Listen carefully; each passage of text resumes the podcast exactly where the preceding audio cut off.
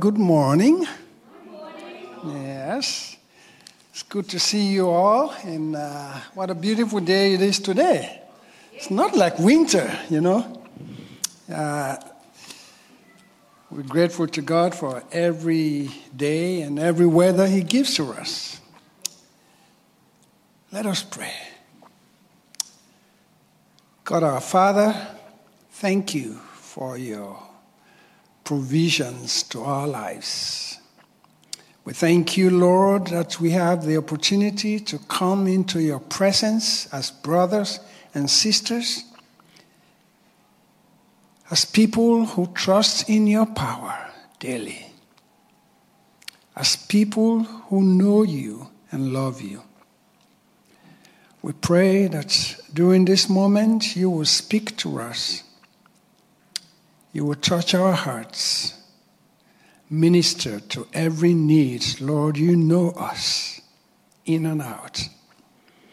I commend my spirit to you, Lord, that you will guide and lead through the pages of your word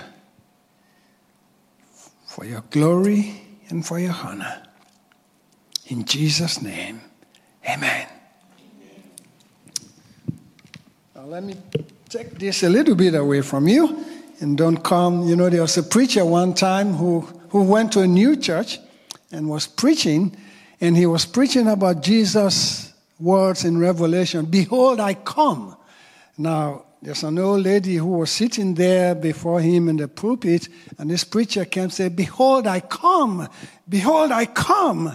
And he said that like seven times, and then he just staggered on the pulpit and he went down, and the old lady, you know, he didn't smash her, but, you know, people said, Oh, Mary, so sorry. Well, she said, It's my fault. He said it seven times that he was coming, and I didn't take notice. so I don't want to come down, Pastor. but today we're going to look at Psalms again. Now, it looks like every time I come up here, I'm preaching from the Psalms. You know, one of the reasons I love the Psalms I love Job. I love James. I love the Proverbs. They're very practical books that speaks to the things that you and I experience today. You know, when you read Psalms, you think, oh, is this guy living in Australia? is he in Melbourne? Does he know me? You know? So today I want us to open our Bibles if you have the Bible app. If not, uh, might put it up there. But the topic I want to talk about is turning despair into delight. Turning despair into delight. Now, I don't have a magic wand here, but I want us to go through the example of a man who just did that. Okay? So, Psalm chapter 13. I'm going to read from the New King James Version. If it can be put up there, there we go. All right. How long, O Lord, will you forget me forever? How long will you hide your face from me? How long shall I take counsel in my soul? Having sorrow in my heart daily, how long will my enemy be exalted over me? Consider and hear me, O Lord my God. Enlighten my eyes, lest I sleep the sleep of death, lest my enemies say, I have prevailed against him, lest those who trouble me rejoice when I am moved. But I have trusted in your mercy. My heart shall rejoice in your salvation. I will sing to the Lord because he has dealt bountifully with me. Turning delight, desire, despair into delight. Now, I don't know about you, but the question is asked often when we are, I mean, in sorrow, in difficult times, where is God when it hurts? Where are you, O oh Lord? I don't know about you, but I have uttered those questions. I have said those statements. I can remember two major incidents in my own life. And uh, if you can put up the slide there. All right. You see that thing? It's called the Ilizarov frame. When I was nine years old, I came from school one day. I was living in a village, small town in Sierra Leone with my aunt, and my leg was swollen. I didn't know why, but then I began to feel pain. And of course, in a small town, there was no hospital, there was no northern hospital, there was no big hospital. So they didn't do much about it. But over the years, that leg continued to bother me, and eventually my left leg was clubbed. I used it for many years and then came to America in 2002 to attend seminary. And I, you know, went to see a doctor, a surgeon, and he said, Yes, we can do something about it. And so I went in for a six and a half hour surgery on this left leg. They had to cut it and then put that frame there with 16 pins poked in my leg. Now, that's not fun. But for 11 months and six days, I wore that. I had to use special pants, you know. You have to zip it from the bottom up. It's not like my regular pants. I didn't wear my regular pants for those 11 months and six days. But when I had that, many nights I was in excruciating pain and I would cry out, Lord, how long? How long?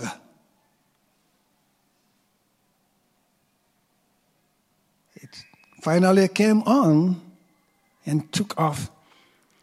But when I had those, I would cry out many nights in pain. The next incident in my life was in 1999, again in Sierra Leone.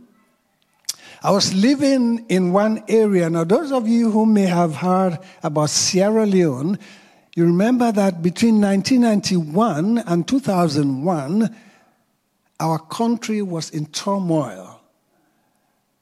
I mean, the scenes you see in Ukraine, Afghanistan, those are our lot for those period, that 10 year period.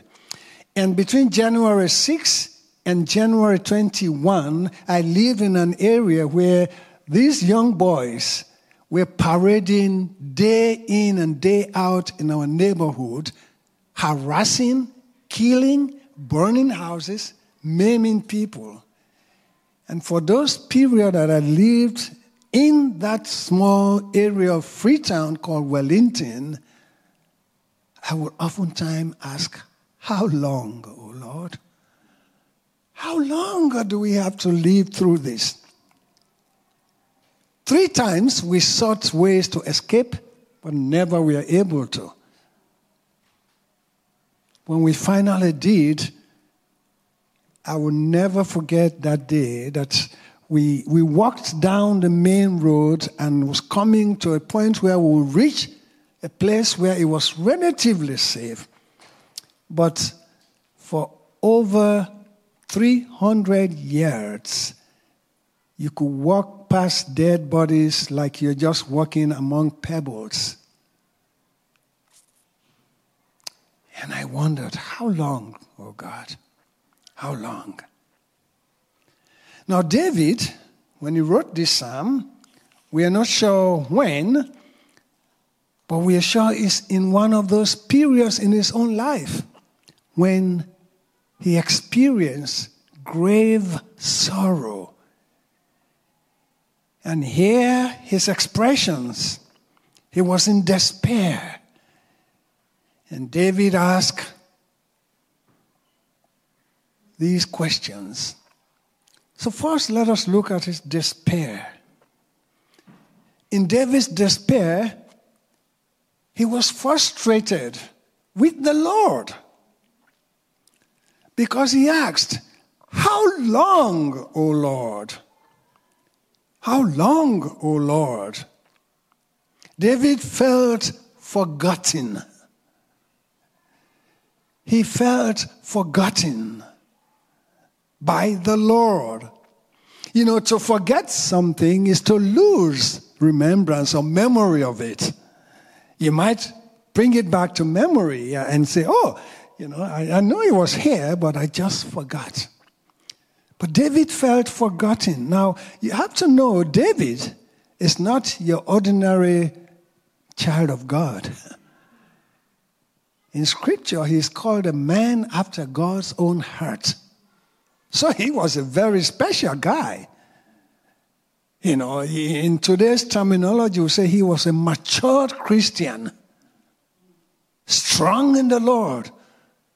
But in Psalm 13, he's expressing despair. How long, O Lord? He's frustrated with the Lord. He felt forgotten. But notice, he also felt forsaken.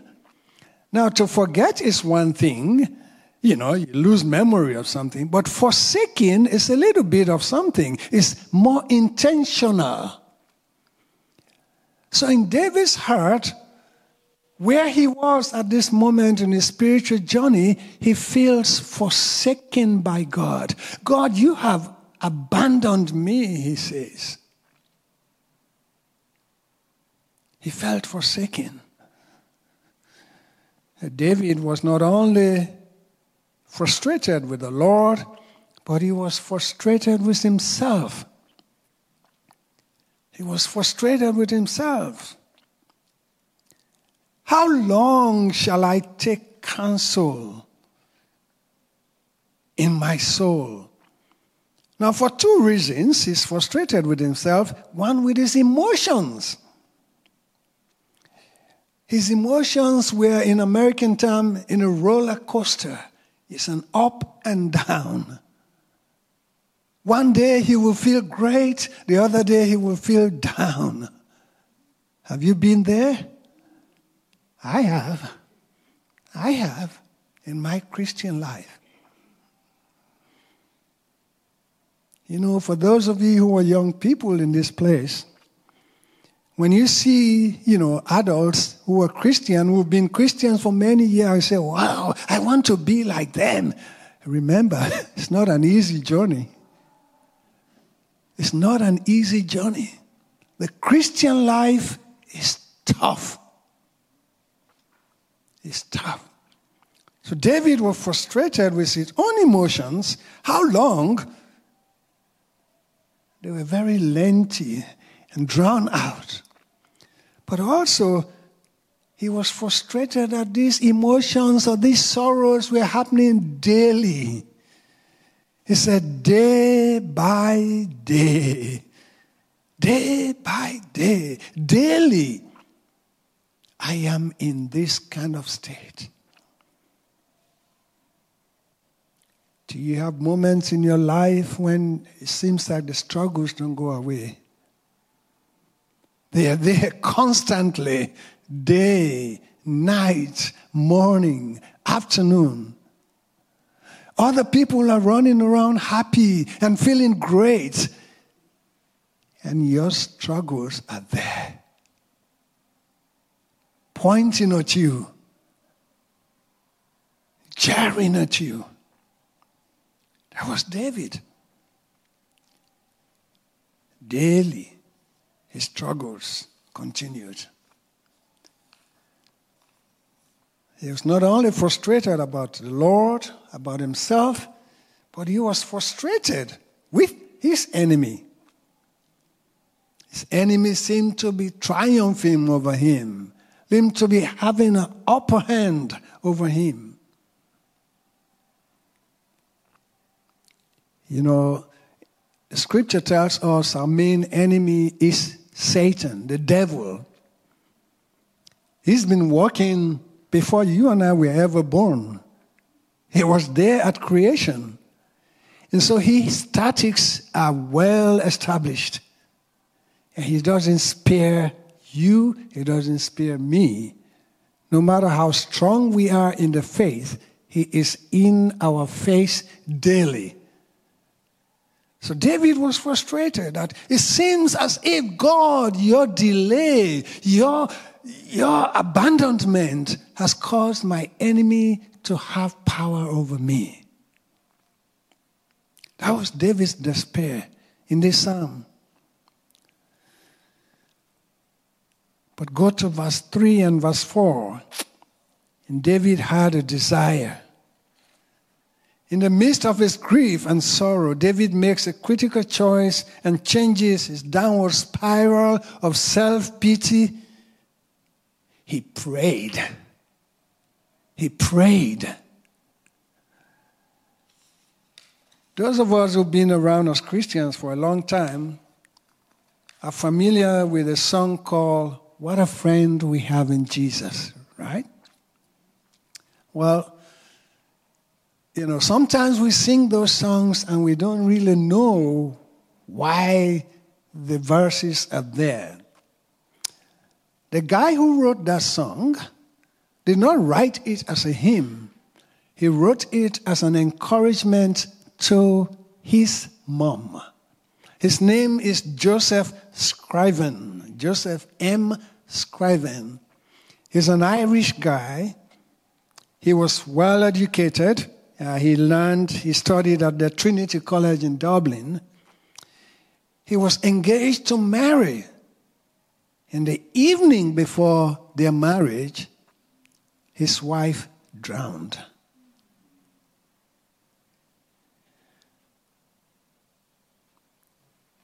Now, after that tragedy, he had couple difficulty in family relationships. And he went to the Plymouth Brethren School and started practicing their philosophy. Shortly after that, he moved to Canada. And while he was there, he engaged to a lady called Eliza. Tragedy struck again. Eliza passed away from illness shortly before their marriage. And you know, how long, oh Lord? How long?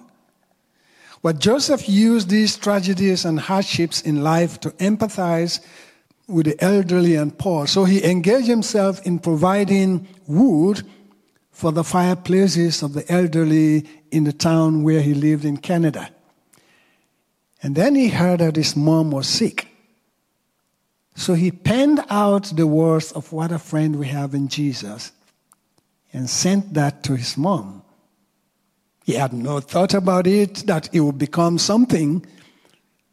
After his death, somebody got hold of those poems and put it in one of our hymns. What a friend we have in Jesus. All our sins and griefs to bear. What a privilege we often forfeit when we fail to bring everything to God in prayer. What I want you to note is that David will have stayed in a state of despair. But being a child of God, David decided instead of staying there, he expressed his desire and prayed. And what a change between verses 1 and 2 and verses 3 and 4. So let's look at verses 3 and 4. You first notice how David addresses God in his desire.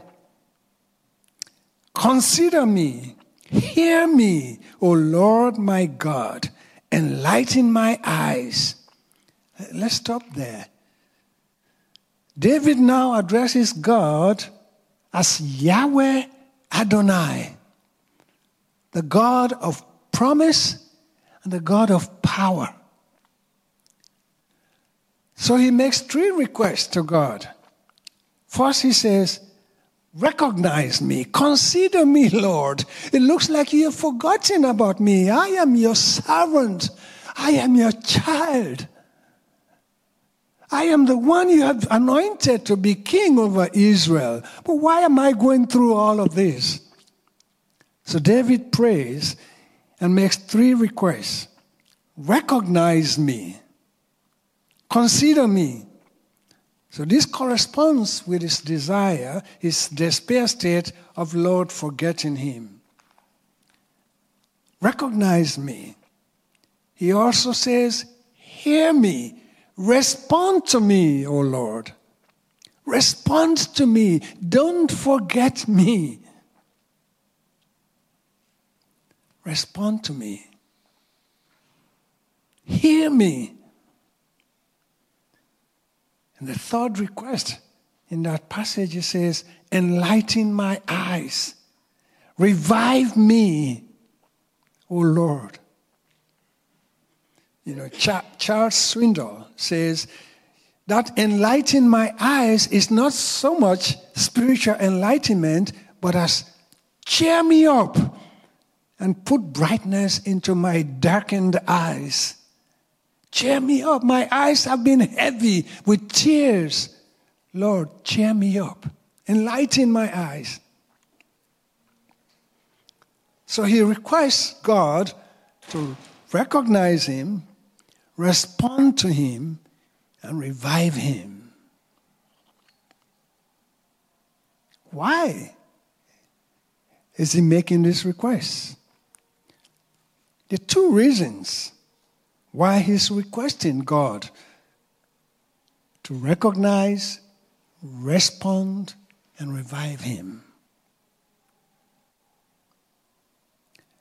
And he uses one conditional word or phrase less. Less.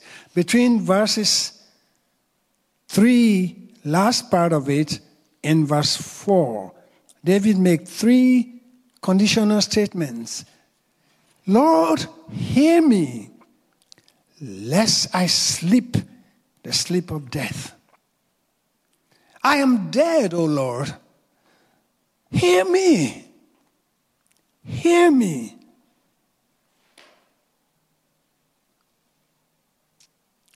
Lest my enemies say, I have prevailed against him. I am defeated, O Lord. Hear me. Respond to me. Revive me.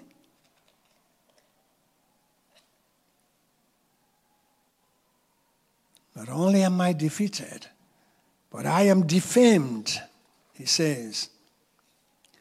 Lest those who trouble me rejoice when I am moved.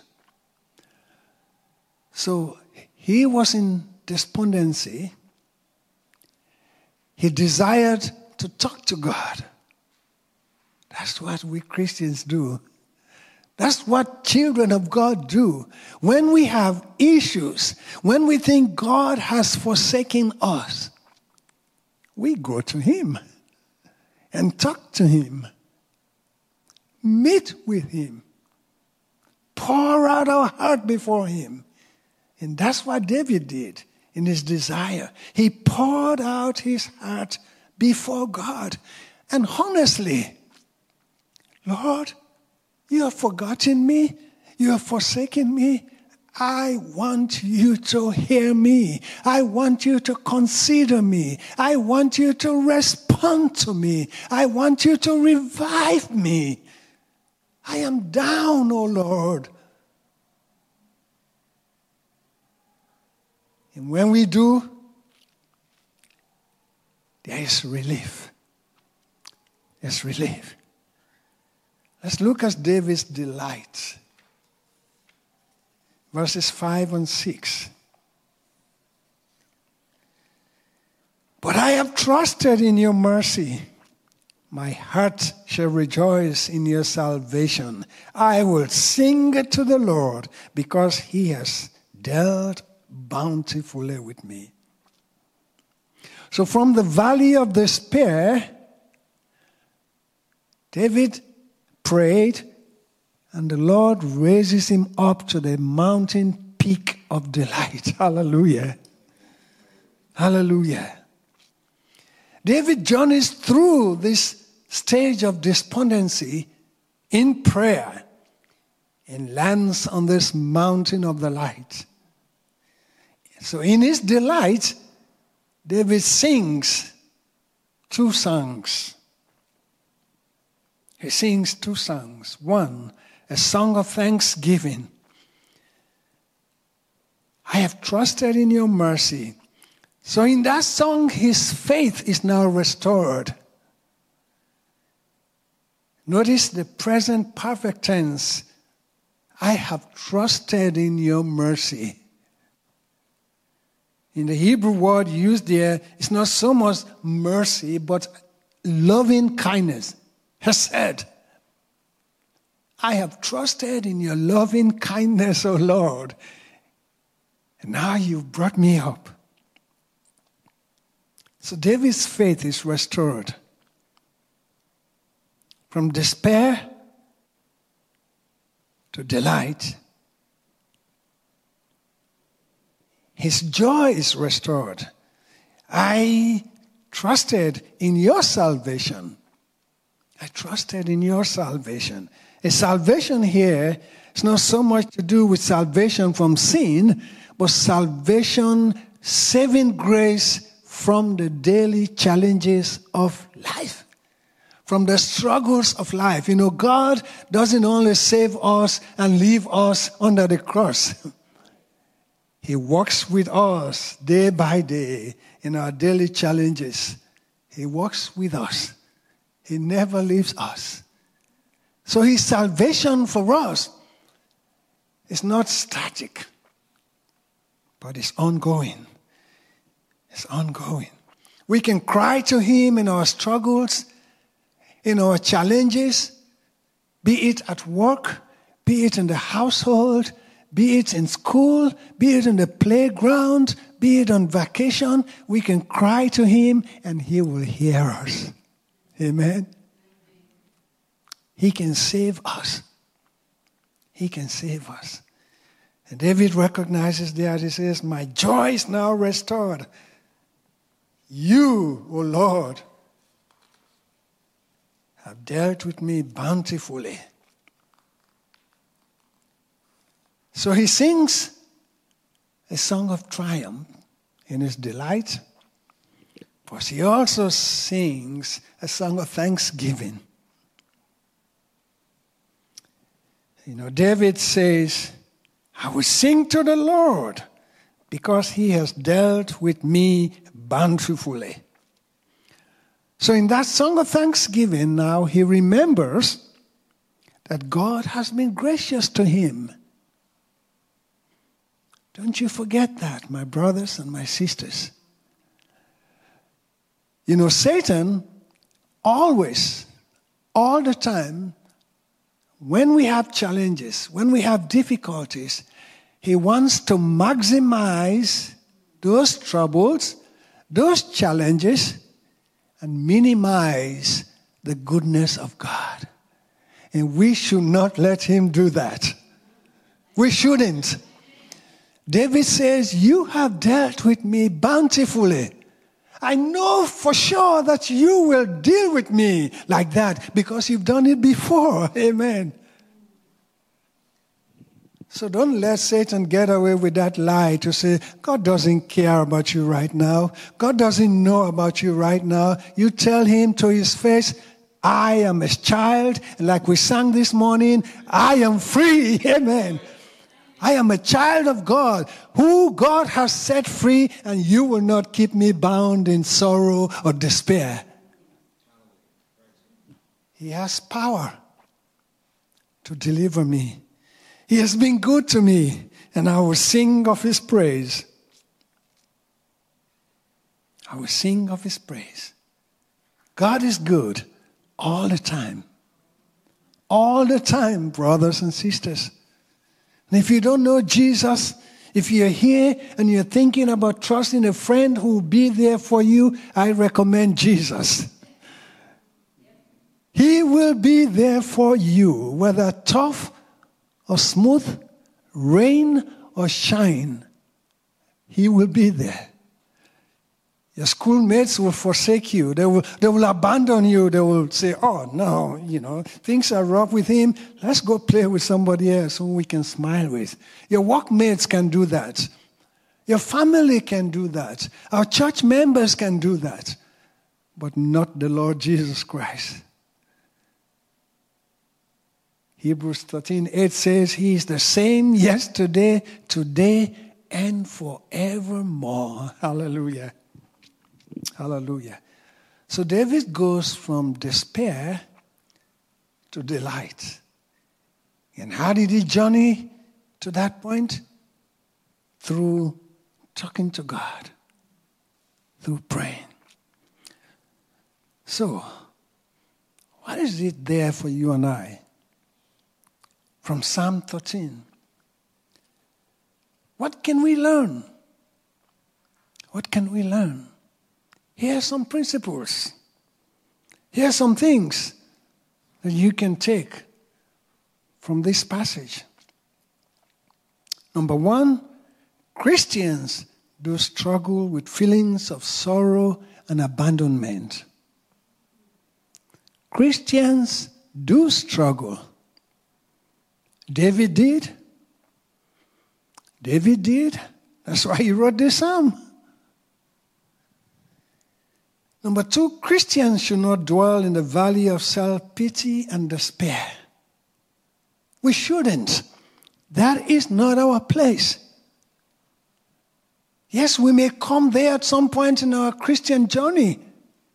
We all will come there, but don't dwell there. You know, great men of God, Elijah, came to that point in his life. He was in a little cave and he said to God, Let me die right now. You know, whenever I read that passage in the Kings, I say, Elijah, you really don't want to die because, you know, when he said that, he was running away from Jezebel, who said, I'm going to kill you. yeah. So he goes, he's in a cave and say, let me die, you know. Just go back and Jezebel will do it. Yeah. But, you know, Christians should not dwell in that cave. you know, Christians should not dwell. The third principle for us from this passage is God our Father welcomes our struggles and is willing to help when we cry out to Him for help. Amen. You say, Where's God when it hurts? I say to you, He's right there with you all you need to do, lift up your voice. And sometimes you don't have to say so many words. The moment you open your mouth to say, Father, and it says the Spirit of God will intercede on your behalf and speak the words for you.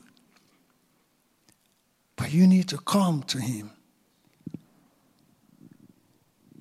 Another principle Christians should be reminded of their privileged position we are a redeemed and forgiven children of God. Like we sang again this morning. Remember, we are a child of God, set free by the redemptive work of Christ.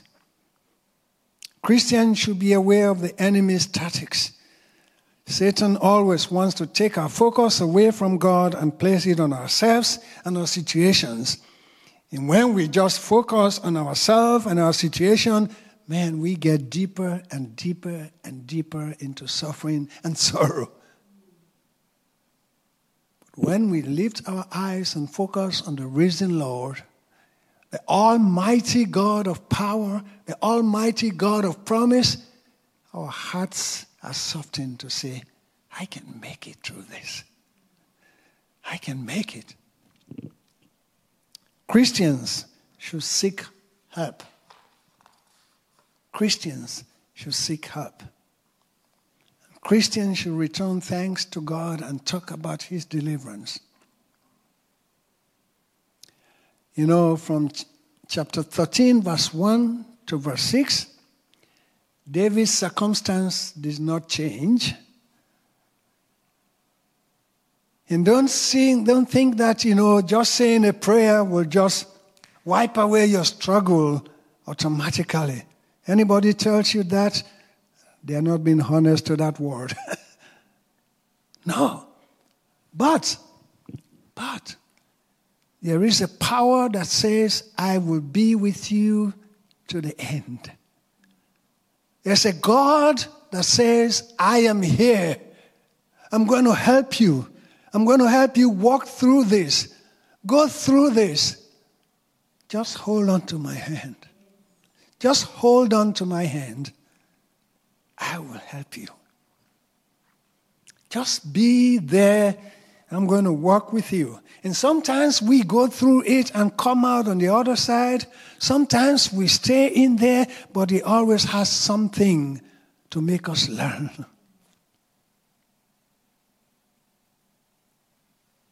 So, brothers and sisters, it is true that when we come to the Lord, our sorrows don't disappear right away, but we have help. We have a paracletos, a come alongside the Holy Spirit that will walk with us, that will strengthen us to undergo the struggles, that will keep us and will give us a song in the morning. Hallelujah.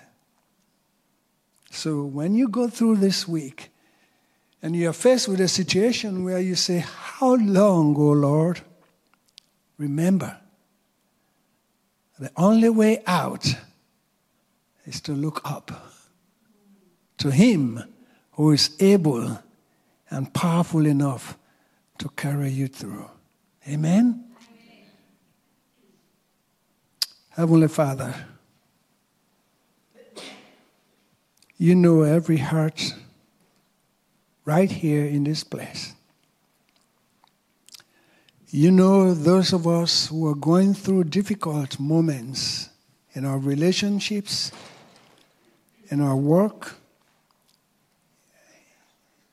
We ask that you will give us peace and carry us. Help us to look up and to know that you are there. We pray today for those who are here who do not know you, but would like to have friendship and fellowship with you. Speak to their hearts and help them to open their hearts and say, Lord Jesus, I want you as my Savior and my Lord. Bless us all and keep us in your power through this day and this week. In Jesus' name.